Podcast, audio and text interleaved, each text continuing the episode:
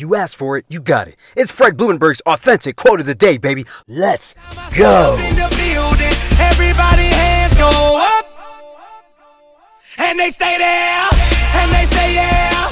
And they say there. What is up today is Wednesday, December 30th, 2020, and this is my quote of the day. You can find this message on any podcast platform. Also, make sure you go to my website, therealfredlee.com. You can get to know me there, man. Go to my About section, check me out. Figure out who I am, why I'm energetic, why I stay motivated, upbeat, ready to go. Man, go to my website, therealfredlee.com. Today's quote, quote, you're either all in or you're all out.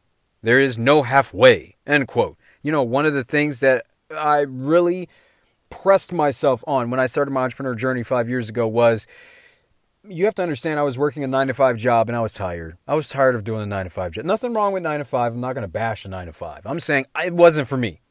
And I said, look, I'm going to do a 180. I want to be an entrepreneur. That doesn't mean that I didn't work nine to five jobs after that. It just meant I was going all in, no matter what, to uh, become an entrepreneur and work for myself and ultimately build a company and employ other people. Like that was my thing. And ever since, I've been going in that direction. Now I do work for myself. I will be looking to employ people next year, coaches, uh, authentic positive mindset coaches that, that work under me. And I will be paying these people next year.